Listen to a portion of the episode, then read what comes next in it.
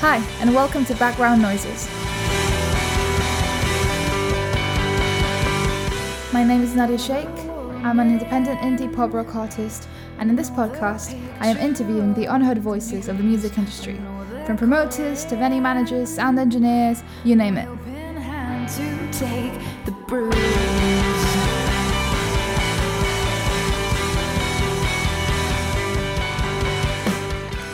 Everyone's been deeply affected by the consequences of the pandemic. And with this podcast, I just wanted to do my little bit to help voice their issues, their experiences, their thoughts, and to just have a really good conversation with very interesting people. Uh, so thank you for joining me, and let's get it started.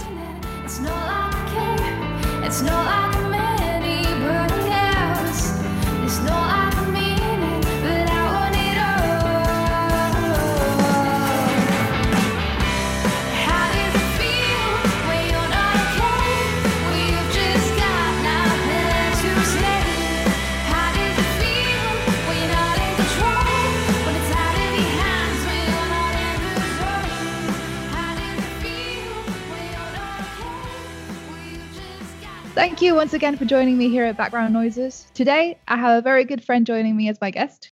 He got his first camera at age 19, and since then, he has shot some of the world's biggest stars, as well as always supporting new music. Names like The Jam, Paul McCartney, Ronnie Wood, Bruce Springsteen, U2, The Stripes, The Amazon, Man and the Echo, and so many more, including having shot the famous The Jam shots at Chiswick Park. So please welcome Mr. Derek D'Souza.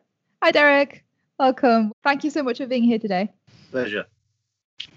Um, you, you have been in the photography world, and more specifically in the music photography world, for lots of years, and you've had your work published in magazines, uh, photos exhibited at the National Portrait Gallery. You've done album artwork for Nonetheless uh, and the Jam. And well, can you tell the listeners a bit more about how you got photography? Um, I think I've always liked photography, or I always liked the idea of, of taking pictures. And uh, my mum and dad bought a camera. I think I was about 12 or 13 for a family holiday to India. Um, so any chance to take, I've still got the camera actually because I kept it for nostalgic reasons. Um, but any chance to pick up the camera and take pictures of it, always would. But of course, it's not like with digital now. You can just take as many as you want. You were limited by how many, you know, the rolls of film, how many shots on the film, getting them printed and processed. It's quite expensive, so you couldn't just go crazy with it. You had to be limited in how much you could do. But I always liked it whenever there was a chance. Um, and then later on, I was um, in my late teens. I started going to gigs in London because I had quite a quiet upbringing. Really, I didn't really go out much, you know, until I was probably 18. Really, um, I started going to gigs, and I was just gigs were great. I was loving it. Being a young man in London, you know, 18 years old, going out, and just never knew what the night would hold in store for you. Sometimes be quite scary as well. Um, where you're going to end up, who you'd be end up with, just never knew. And um, started going to gigs, and it was it was really scary sometimes because I mean, look, I, mean, I probably looked about 14 when I was 18 anyway. Um, you know, I started going to gigs, and then uh, and then I'd always wanted to get a camera. So my dad said, I think if I passed my exams that year, he would buy me a camera. So they bought us. We we're on holiday in Guernsey, so it was my my parents and it was my cousin and his parents. So the two families were there on holiday, and um, my dad bought me this uh, this Petri MF1 camera, which I've still got, by the way. He was he told me later on he was sure it was a Nikon, but I assured him it wasn't. Um, at the time, there was there was choice of two cameras because they were obviously expensive, but these were I think it was about sixty quid, fifty quid, something like that. So it was this this one or this really heavy Russian camera. I didn't like the other; one; just seemed really bulky, so I so I went with the Petri anyway, um, started taking pictures, kind of got into it. As I was going to gigs, I thought maybe I could try taking pictures at a gig. So I think I then, by this, in the short time, I changed to another camera because this had just like a little lens and I got a bigger camera. Um, and the first gig I ever took photographs, I think it was this one, pretty sure. It was at the Jam at the Rainbow in November 79. And I was so excited I had to sneak my camera in. And I got, you know, probably maybe 20, 30 rows from the front uh, on the right hand side of the stage, and um, the pictures were awful. Just, just, I think I got about two or three shots, maybe. Excuse me, a couple of Bruce, one of Rick, and none of Paul, who's you know one of my heroes, because it was the lighting was so was bad. I had no idea what I was doing. There was nowhere to no Google to find out. I tried to do research before, but no luck.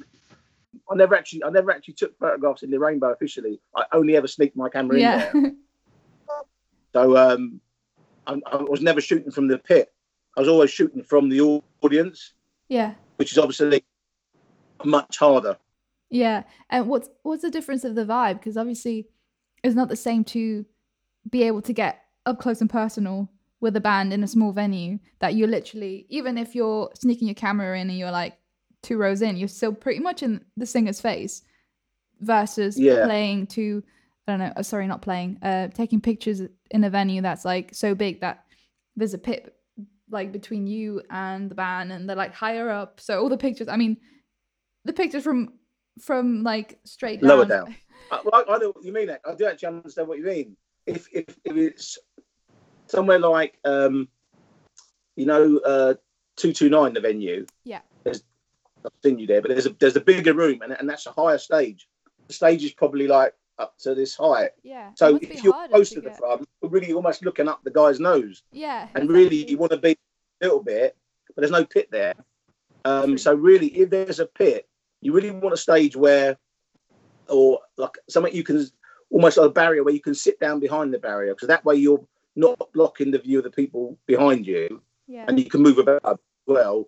Because otherwise, if, if if you're in the audience, you can't always move. Well, you can try to move, but if it's rammed, you can, you Yeah. can't. You don't have any other choice. Um, and and if there's no pit, eh, yeah, sorry, if there's no pit, like say the hundred club, you just got to rely on people being kind enough to let you in for a couple of minutes and then go somewhere else. Yeah. But people don't always do that either. But um, Yeah. so yeah, all those all these things make a difference. And I think I tend to look at the venues now as a as a photographer first. If I'm going to take pictures of the band, say you were playing four venues, and I knew the four venues were going to do, two of them might be really difficult for photographs. So maybe go to the other two Yeah. if it was a choice like that. Obviously, you'd like to do them all, but you, you just got to look and say sometimes you know that's the better option yeah as a photographer for these reasons.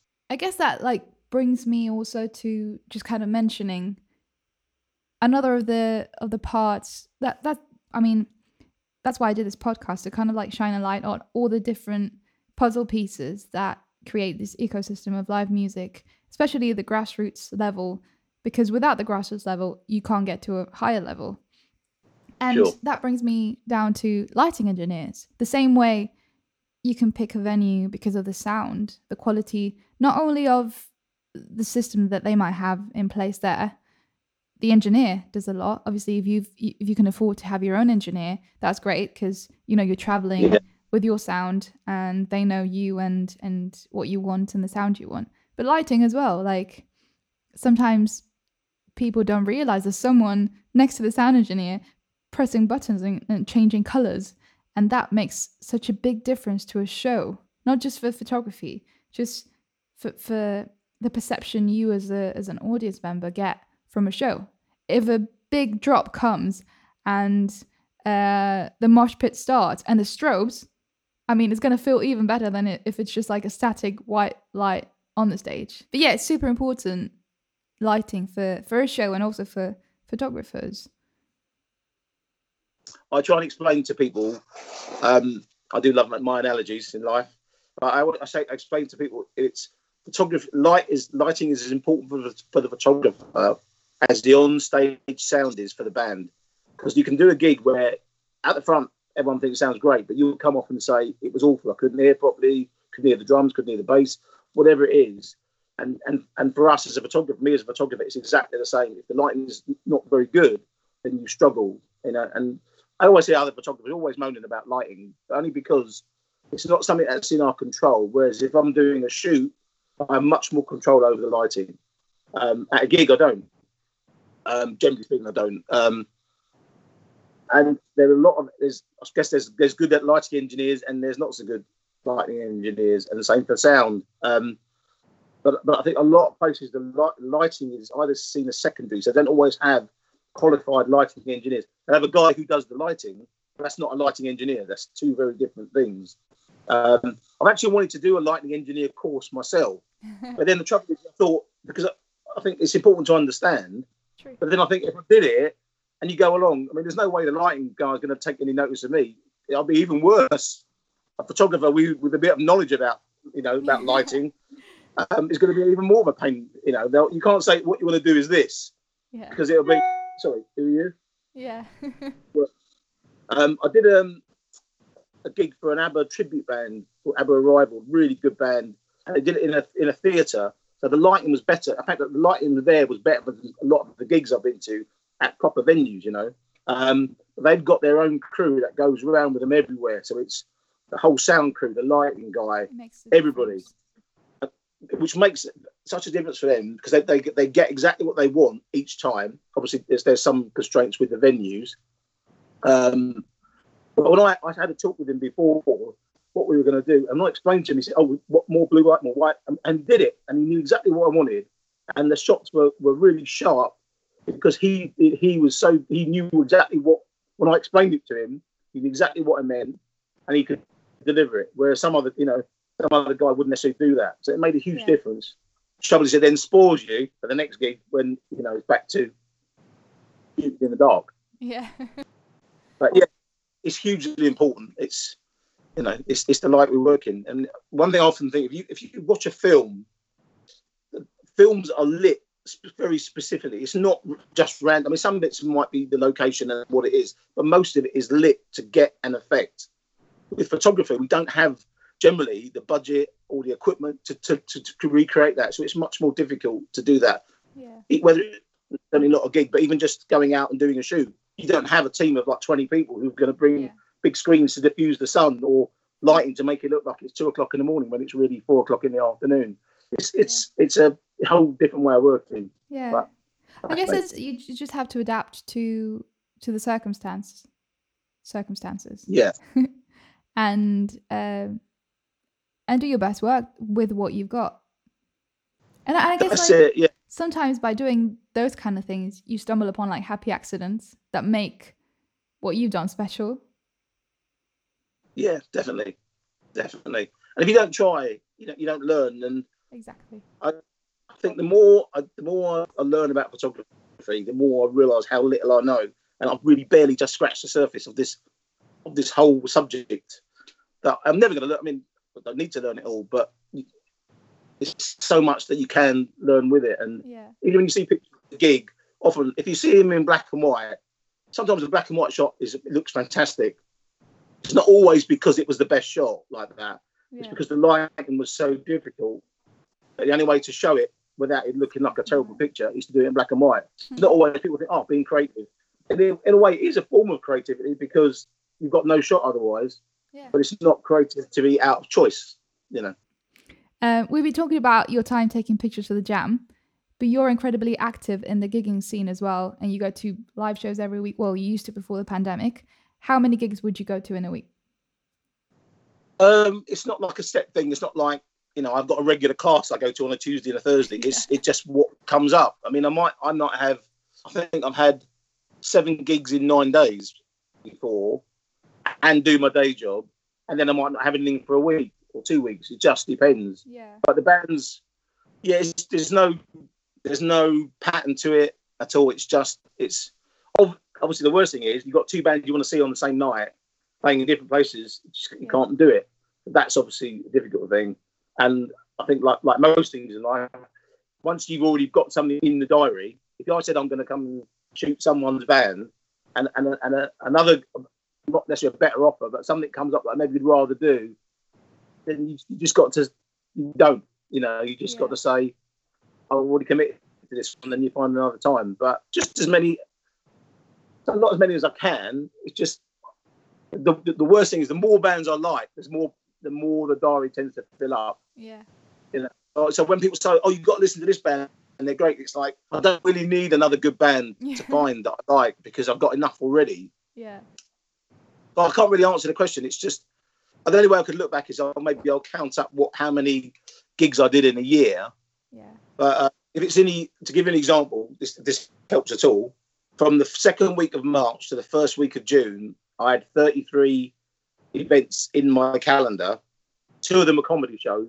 So 31 of those were gigs. So that's six week period. Hang on, April, May. Sorry, um, 10 weeks. So 30, so, so that road works out. So 30 gigs. So call that three gigs a week. And how, how has the pandemic affected this activity for you? Well, I just I just looked at it. I just looked straight away and I thought, that's that's it. None of these none of these events are going ahead. Um, it's not going to happen. Um, I made that decision myself before they were cancelled because I, I, just knew from my own situation, the risk factors that I had, what was going on with my work, you know, the people I was close to, what you know, the risk to them. I just made that assessment and said, I'm not going to any of these events, whether they go ahead or not. I'm not going. So that was it. Was actually I can't believe how easy a decision it was. Um, uh, as it turned out, they were all they're all cancelled. I think if they if they'd gone ahead, it would have been harder because you'd be thinking you're missing out. I wish that I wish I was at this one, or tonight I would have been here. Yeah. But they didn't go ahead without me, so it's not like I missed out. And I know a lot of people. I see I see it on social media. People saying, "Oh, tonight I'm supposed to be going to see this gig at this place," and it's the gig's not going ahead. So why beat yourself up over it? It's just I, I haven't looked there's been there would have been loads of dates, like even beyond June, that I had booked in gigs that would have come up. But I don't look at them at all because I know I'm not going to any gigs. Yeah. So I don't even worry about what's in my my diary. Is a bit of a blank space at the moment. I don't yeah. use the diary really. I just don't need to do it. So yeah, I'll sort of answer the question. Maybe you know. No, yeah, definitely. Probably like three, you know, two or three, say a couple of gigs a week, probably. Um, would you would you go to a socially distanced gig? I, I would. Um, I've seen a few. I'd have to be, having been so careful for seven months. I'm not just about. I was trying to explain to someone yesterday. I was. I'm not using another analogy. It was like I said. Imagine you if you carefully worked your way three quarters of the way across a minefield, and in the last quarter you're just going to suddenly run. You just wouldn't do it. Why would you take that chance? So yeah. I'm I'm really reluctant to go to go unless I feel really confident. I'd rather rather be alive, get through all of this, and then next year when the gigs come back, be in a position to go. Because that that's still that's how it, it's such a it is a serious not to scaremonger or panic or anything like that or just be fearful. It is a risk, and so why would I take that risk? Hmm. A couple of beers in a gig, I wouldn't. I wouldn't even know beers in a gig. I, I just wouldn't take the chance. So, yeah. Um, I have one thing I've been to is I've been to a live streaming gig um, up in Birmingham. That was really good because it was really well managed. There was only the crew there, band, and a couple of family members. There, nobody shook hands, nobody hugged. It was you know elbows and fist bumps, you know. Um, I felt quite quite quite fine with it. Um, yeah. If I wasn't comfortable, I, I, would have had to change my opinion on it. But um, yeah. so so I, I see people going. So the only thing is I've seen people go to some gigs and it's great. And you know, everyone said they've been felt very safe.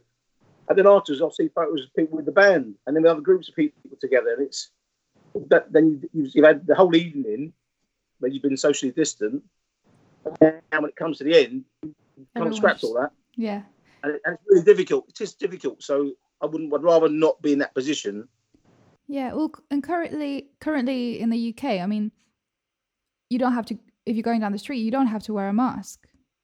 So I'm assuming that in these, for example, that that gig, people because they didn't officially have to wear one, they wouldn't be wearing a mask. They'd be socially distanced, but they wouldn't be wearing a mask. If they had to wear a mask, would you feel safer to go to a gig? Say if you had a socially distanced gig and everyone had to be wearing a mask, would you feel safer to, to go to one of these events? I think so. I think you've got to look. The, the things you have to look at are how how does this how is this um to the word I'm gonna say disease um how is this how is it how is it transmitted through contact so if it's you taking something in through your nose and mouth but your eyes are also vulnerable as well if somebody sneezes at you and it goes in you know goes in your eye that you could catch an infection that way you, obviously I think that I think what I heard over the weekend that there may be a lesser extent on hard surfaces than they thought before. But again, they're still learning about it, so I don't know about that. Got to look say, what do you touch? If you touch the table and touch your face, you touch a doorknob somebody else has touched and touch it. So many things like that. Again, not to be extreme or fearful, but they are risks. So it's about trying to minimise the risk. Yeah. And You know, if you had, if you had to do it to get out of a building because it's on fire and, and nobody's got a mask on, you'd do it. But to do it for something, I don't know. I think I'll, I'll just be really reluctant. Um, that's and that's no that's no disrespect to anybody who's putting on gigs. I know I know venues are desperate and they're struggling, trying to put things on. People are desperate to get out there and see the gigs. But I think the thing I've learned after seven months of this situation is ultimately we can only be responsible for our own actions and our own risk factors because everyone's risk factors are different. You know, my dad's elderly, Chris's mum's elderly. Um, I have to think of them as well Yeah. as myself. You know, and so it's a very long answer, but Yeah. it's, it's, this is what I mean about it's not things not being black and white. You know, Yeah. No. it's it, everyone has to make their own decision. I don't criticise people who do go. That's up to them, but it doesn't mean I have to go, and, I, and then doesn't mean that I shouldn't be. I should be criticised for not going either. And and I, I really respect the fact that because you you've got elderly people around you, the fact that you're caring for them and thinking not only of yourself and what you want to do, but for their health and their safety as well. That's really respectful, like res- respectable, Respectful. No, you're right. You're right. You were right the first time. uh, respectful and respectable, respectful from you and respectable towards you because If my father, um, he, he's 89, caught the disease, virus, that's the word I was trying to look up before. I can't believe I can't think of the word virus. Um, if he caught the virus, he's got he has some issues with his chest. It could be really serious for him. yeah, So why would I take that chance? I mean, it's hard enough trying to keep him inside and not go and do things. You know, you know Chris is great. She'll go and get shopping for him. And we- we're trying to say to him, we will get everything you need so that you don't go. yeah, It's just trying to just get him to be careful. And I think he thinks we overdo it. But, you know, yeah. Anyway, it's, it's, it's, it's a tough one anyway. let's let's talk about something a bit more bright and cheerful. um, you're an amazing supporter of new music, and I know you love Ruse, and you regularly shoot their shows, as many as as well as many other bands. Uh, and I know you're a big fan of the Stripes. You went to the US to shoot their tour and everything. Um, do you find a difference between shooting small bands and bigger acts? Yeah, definitely. I think the bigger the band, the more people you have to get through to get to the right person to get to take the pictures. That make sense? If it's if, if it's a small gig with hundred people, knowing say someone in the band or the promoter or the venue is probably enough to get you in. If it was, you know, the bigger the gig, Yeah, the harder it gets. So if you know you could be best best friends with someone in the band who's playing a big gig, but that doesn't mean you're going to get a pass. yeah, It's it's it's not the band members who always decide. Depends which band it is and who it is as well, obviously. But it's getting to that right person. And for me, I always try to get to the right person. There's there's a chain of command you have to get go Yeah. through to follow to get to that person. So if it's the tour manager, that's the guy you want to speak to. Not I've learned don't don't bother with the record company because they're not always the right. They're certainly not the right people yeah, tour manager is the he's the one who gives out the passes. He's the one whose names who sees that those names are on the list. You know. Um, so yeah, definitely the bigger the band, harder it is, but not always. That's kind of a, as a rough guide. Only simply because there's more levels of detail of people to get through. The bigger the back, the bigger the, the whole thing is. yeah. You know, that's have, that's just how.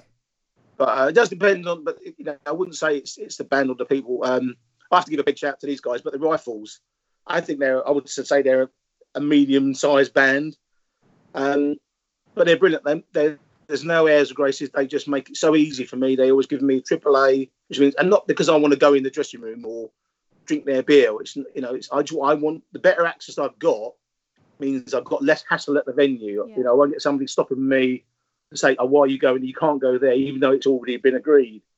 So the triple A for me means I have, I can do a better job of what I want to do, Yeah, not because I want to get in the dressing room. That does that make sense? Yeah. Whereas if you've got a photo pass, then it's going to be, you can't go here, you can't go there. You're only going to Yeah. do three songs, and, and and there's all these restrictions that go with it.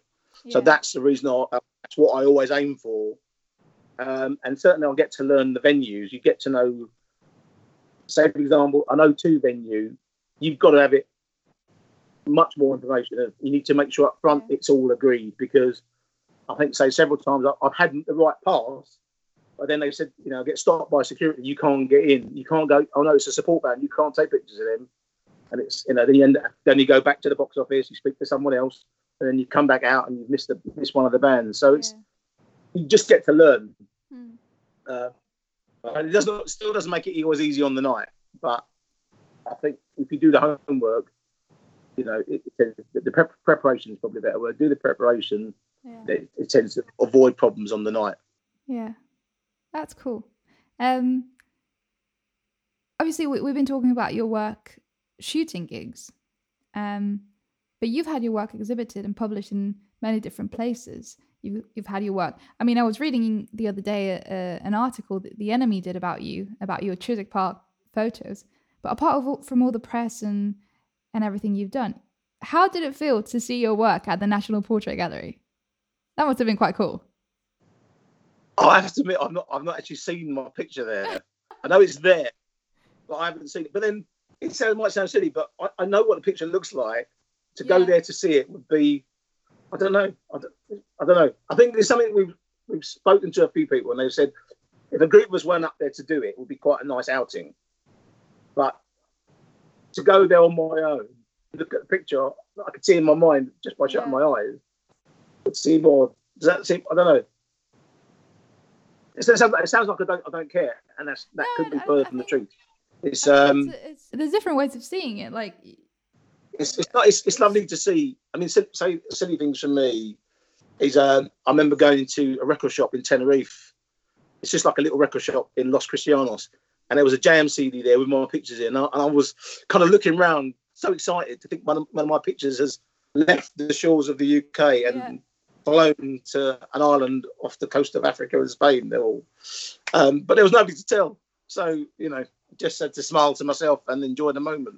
So things like that are quite nice. And I think thinking of you think of um, silly things like you think I think of uh, CD covers or record covers that are in people's houses. I don't know how many houses that my pictures. You know, if you'd said to me, you know, 40 years ago, your picture will be in you know. 10,000 people's houses, which you, I don't know. I've no idea the numbers. It might be more than that. I don't know. it probably is more. Yeah, maybe, yeah. And it just, if you said that, it would be, that's quite a big thing, you know, to think of it like that way. Um, does that, does that kind of make sense? yeah, yeah, of course. It's like it's it's a little things and and especially there's just things that make like little moments of realization that make it special. For example, I I, I wouldn't have thought about how many houses. Obviously, I'm not a photographer and I'm not in the position you are, but Not it's, yet. some- it's something. it's something I wouldn't have thought about. How many houses is is the, CD with my pictures in at? And yeah, uh, for example, the little.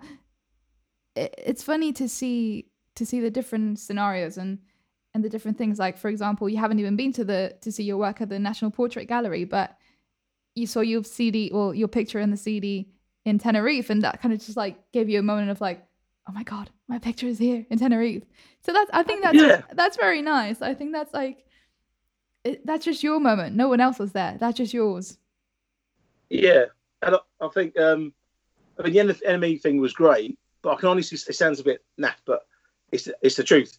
Is somebody coming up to me a gig and saying to me that, that my pictures of the jam or their favourite ever pictures of the band meant more because that's can't ask for any better than that. I don't think. Yeah. You know, I've- I've had- it's been nice having a, small number of people say that, but even if it was just one person said it to me about their favourite band, it doesn't have to be the jam. Anybody, somebody said that's my favourite picture of my favourite band, or or something like that, Yeah. or the artist saying it's their it's their favourite picture of themselves, or, or that kind of thing. It's, it's priceless. I mean, you look in the bank and there's nothing there, yeah. but it's not always about that. And that's those these, these kind of moments are precious and priceless. I would say. Yeah. I mean, you you even released books with your pictures in them. Yeah, which is which is again, if you said to me ten years ago, you know, you'd have a couple of books out, um, you had pictures in other people's books, and all- and all these things. Yeah, you Yeah. think, no, it's never going to happen. It's it's almost it does sound weird as well to say it, but it's almost like there's me, and then there's Derek D'Souza. Derek D'Souza, I can't say my own name. Derek D'Souza, the photographer, who has this this kind of life who goes off and does these things, and but it obviously is me. It's just it doesn't. I think sometimes people, other people's perception of it is different to what it really is. Yeah.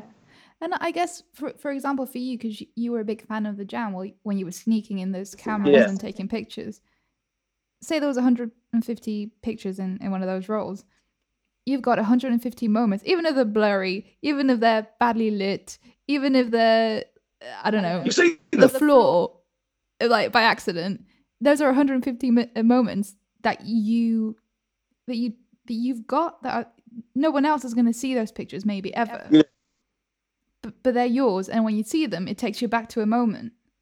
And no one else can see that because you've captured it and it's yours. That moment is now yours.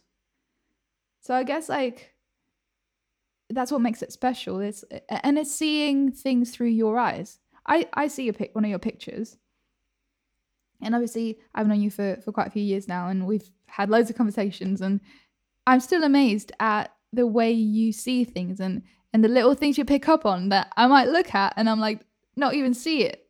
So it's seeing reality or a moment through someone else's eyes, in this case, yours. Yeah. Yeah, I guess so. Yeah.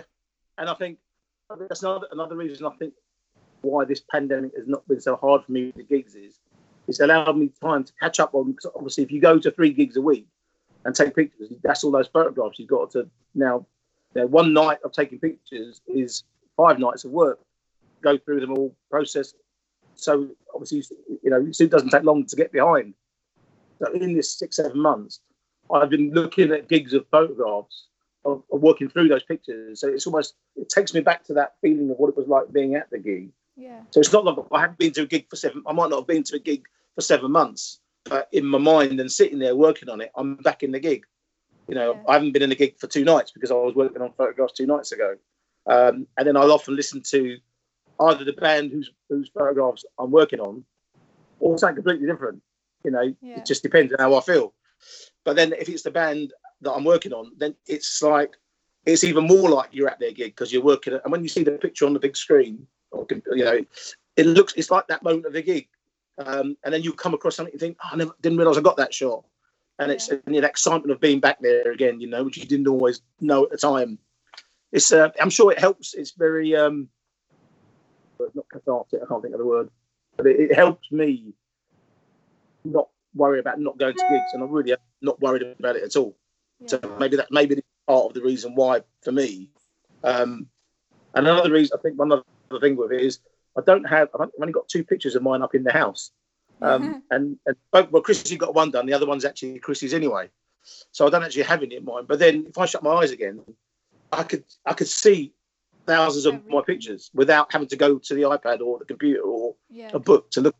So yeah, uh, that might sound weird. Like that. No, not at all. You know, even I'm not sure if you thought about this ever. You probably have, but you've contributed to to history to popular culture history in the UK.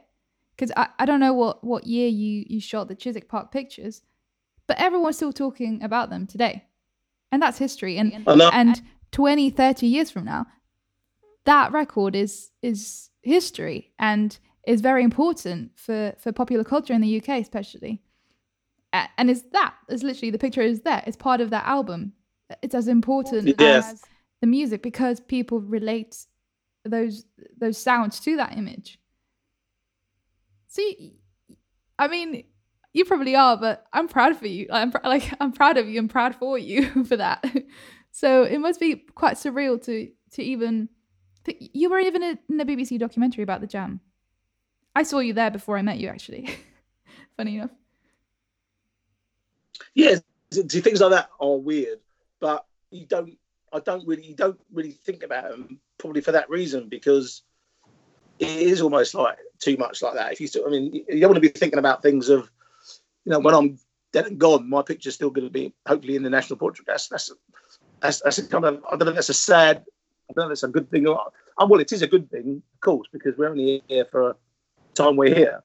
So it's quite nice to have that, just in the in the same way, not maybe to the same extent, but there's that association with that music. So yes, the music will, some of that music will live forever. and and maybe some of those pictures will be associated with it, which would be great. Um, yeah, that's that's a good thing, I think. But I still, the, the difficult thing about the jam pictures for me is it was my first ever photo session. You know, I've never done a session with anybody before, so I had no experience at all. And and as delighted as I am, it's it was the one where I knew the least. You know, and uh, and all that time I've been learning, and I know so much more now. And it's almost like imagine you I don't know you play for twenty years as a musician, and people only ever talked about fifty feet. Yeah. You know that was the first one, maybe that not the first, but you know maybe that sort of thing, of yeah. that one at that time. And you'd you'd say, yeah, I love fifty feet, but I've done four albums, this, five yeah. tours, this, this, and the other. You know, since then, and the work I'm doing now is better for these reasons, and I and I'm happy whatever it is. That's kind of how it is for me a little bit because yeah. um, it's not like it's not that I'm a one trick pony. Somebody said the other day, "Oh, you've dined out on that session," um, and it was like, "Yeah, I am to some extent, but not of my own choice. It's kind of, it's almost um, not forced upon me, but sometimes something it's something that people want to talk about because yeah. they do. But I've, I've had people introduced to me at, at, a gig to somebody, and they said, and that's the first thing they've said to them. And if the person's interested, great. But if they're not, I feel foolish and embarrassed, and I haven't even said anything, you know. And it's like, so it's a, it's a difficult one. Don't get me wrong, I'm fiercely proud of it, but um, it was would never be something thing I'm going to mention. In fact, yeah. it, it, came up at work recently, and I've been there getting on for three years, and people didn't know because I hadn't told anybody. I specifically said to my new boss, "I'm a new guy coming in. That's that's what I want to be. A new guy. Learn to get the grips with my job, and the other stuff. If it comes out naturally in time, then great. But I don't want it to be distract from what I'm here to do. You know? Yeah, that's and that that's because you're humble as well. Yeah, well, that's not. It's a good thing to win. I think.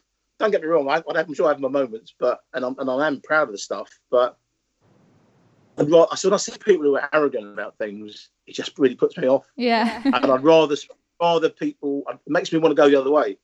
Yeah. You know, no, and I see you. And I mean, things like I know we've we've talked about stuff, lots of things, and um, the way I see you behave, and you know, with your folks, and the whole thing, and and I see this, I see a similar thing, and it makes it's it becomes it makes it more attractive to work with someone who's like that, who's not full of it. You know, someone who's who's clearly got talent, and um, but it's just still have can still be decent. You haven't got to be you know talented and be a you know unpleasant. I'm embarrassed. Anyway.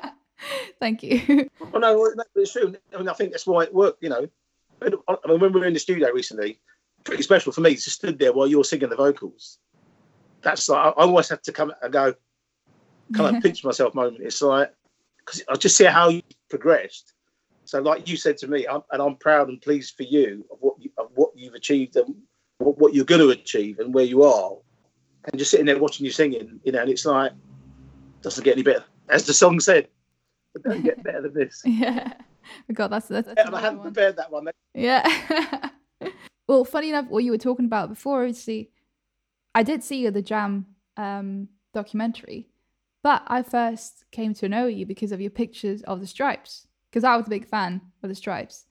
Um, and I knew you because of, I kind of knew you because of that. And then, funny enough, if it wasn't for small venues and grassroots, uh, grassroots music, I wouldn't know you because I, I spotted you at a gig, a Strypes gig. Um, and I just went and said hi because I just generally really liked your pictures. And it kind of like we ended up becoming friends. But if it wasn't for that small gig, we wouldn't be chatting right now. No. Well, it's, it's one of these sliding doors moments, isn't it? Yeah. You know, that expression. You know, if you'd have got, if you'd have taken a left turn and you took it and you went right, things would be different. And and I think life is so much of life is made up of these I don't know, coincidences or fate or whatever it is. But you know, you miss that bus, you get on the next one, and something else happens. You know, or yeah. But I'm glad you did. And I, I know I said I joked with you afterwards, but I remember you saying to me at the time, because it's at KOKO. I remember that, I remember that night, I had a stinking cold. I felt miserable. and I felt rough because of the cold. It was so hot in the gig, uh, but it was a great night. And I remember talking to you after. It was rammed in the foyer. I remember speaking to you after, and um, and he said to me, "Oh, I'm a musician," and I was thinking, my first thought was, "Oh no, I just, oh, not oh no, but just hope I just hoped it would be good because I was so worried. There's nothing worse than hearing those words. Somebody hands you a CD or sends you something to listen to, and you don't really like it. Then we'd use it. I mean, you, I'm not so heartless as to say I, I would never say it was awful or yeah. I just said maybe it's not for me or whatever. But then obviously seeing 50 feet, watching the video and hearing it was like being blown away by the song. Then you dedicated it to me and Chrissy at one of the gigs, and all these little these all these things get remembered, you know, and it's all important. I have to say, well, for anyone listening, because she's she's come up a few times. Chrissy is Derek's wife. oh yeah. Um, but yeah, thank you so much because since since that day or since we met, you've you've been to any gig you've been able to of mine and taken pictures and always supported. So so I appreciate that a lot. You know it. I've told you before, but you know it. And for anyone yeah, listening, right. Thank you. For anyone listening, if if you want to check out, um, if you want to find out more about Derek's work, I'll be putting a link in the description to his website and his socials and you can you can find out his pictures you can buy his prints he's got books as well. Um, and also i will put the usual music venue trust and save our venues links save our venues links for more information on the situation and where you can donate or just share share the knowledge and get more information. Um, yeah what do you think anyone listening any music lovers or fans can do to support the ecosystem in this like really weird times um, well, I know obviously you can't go to the gigs. Obviously, that's that's that's really difficult. What you can do, what people can do, is you know, everyone's got they've got to look at their own circumstances. If you can, you can it's like anything, give what you can afford. If you can afford to buy the merchandise, buy the merchandise. You know, buy don't buy the CD and copy it off your mate. You know, buy your own copy. Buy the merchandise. If you, if you collect vinyl, buy the vinyl. Um, you know, bands don't make a lot of money on this stuff, but it's what they it's what they need to keep going. So um, you know, support them in that way you can. Merchandise is hugely important. So, so that that's the first thing people can do. Um, just keep supporting the, the bands. Uh, obviously, when the gigs return, I'm sure people will go back, and that will all help. But it's, it's between now and then. That's the problem.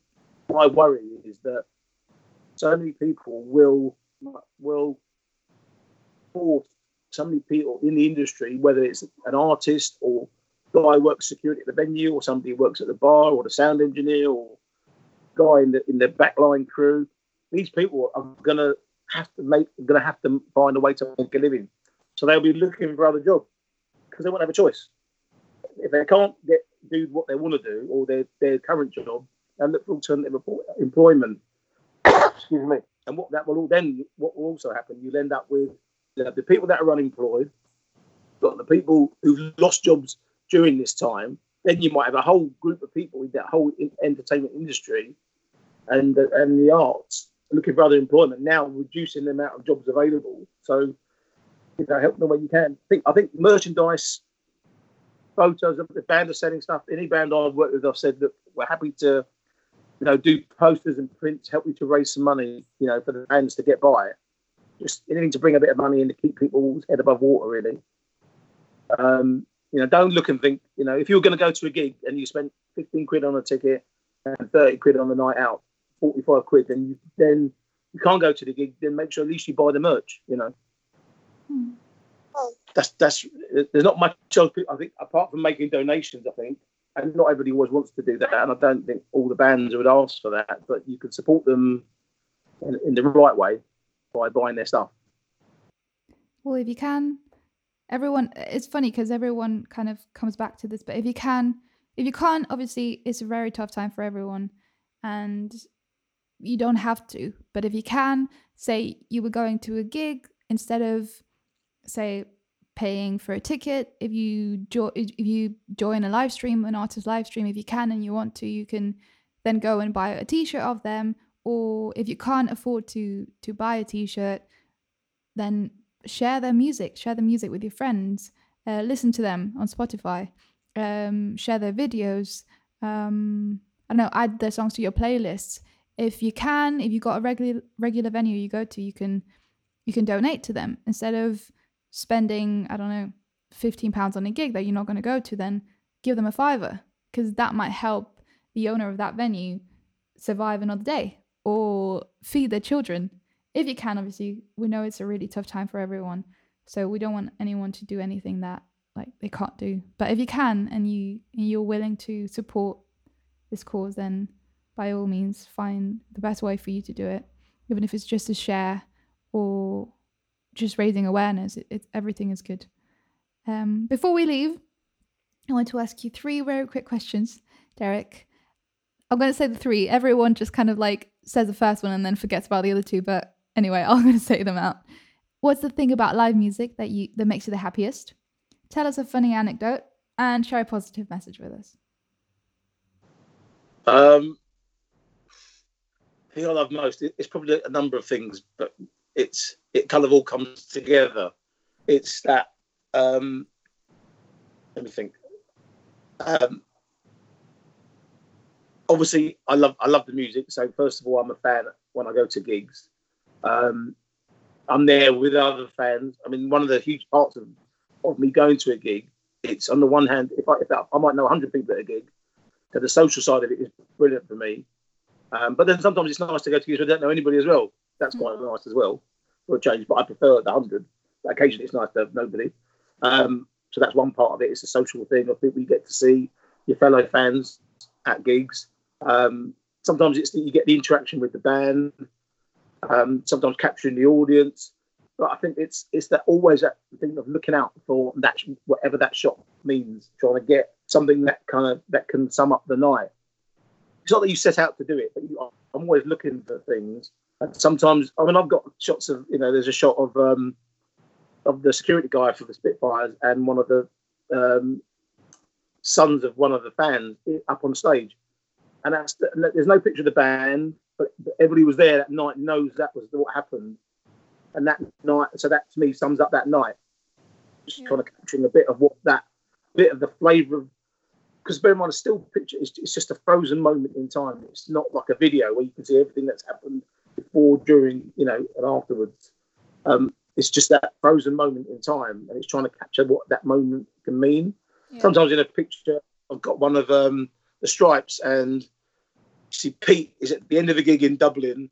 excuse me, Pete's in the audience. You know, I've seen it. Crap. I've seen that picture. Uh, and, and and Josh is walking off stage. He looks like his head down. Looks like he's just utterly dejected, like a footballer walking off after having had a beating. But he, I think he was just his emotion. It just looks like he's probably emotionally and physically knackered from the performance. And they were they were outstanding as they always were. But there's different things in that shot. You can see the, the faces of the audience going crazy, Pete, and looking at the stage. I can see some of the family there. So there's, all, there's so many elements that make up a gig, and it's just trying to capture a bit of that in it.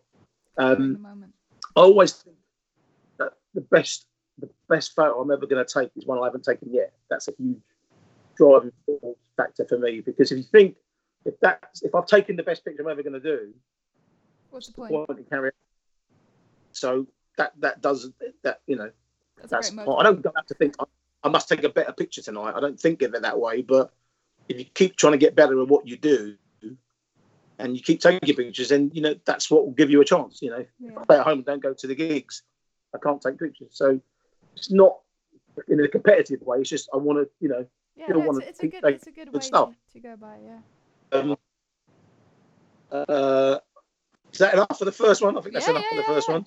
We've got two more. Funny anecdote and positive message. Should have thought this one properly, really. Um,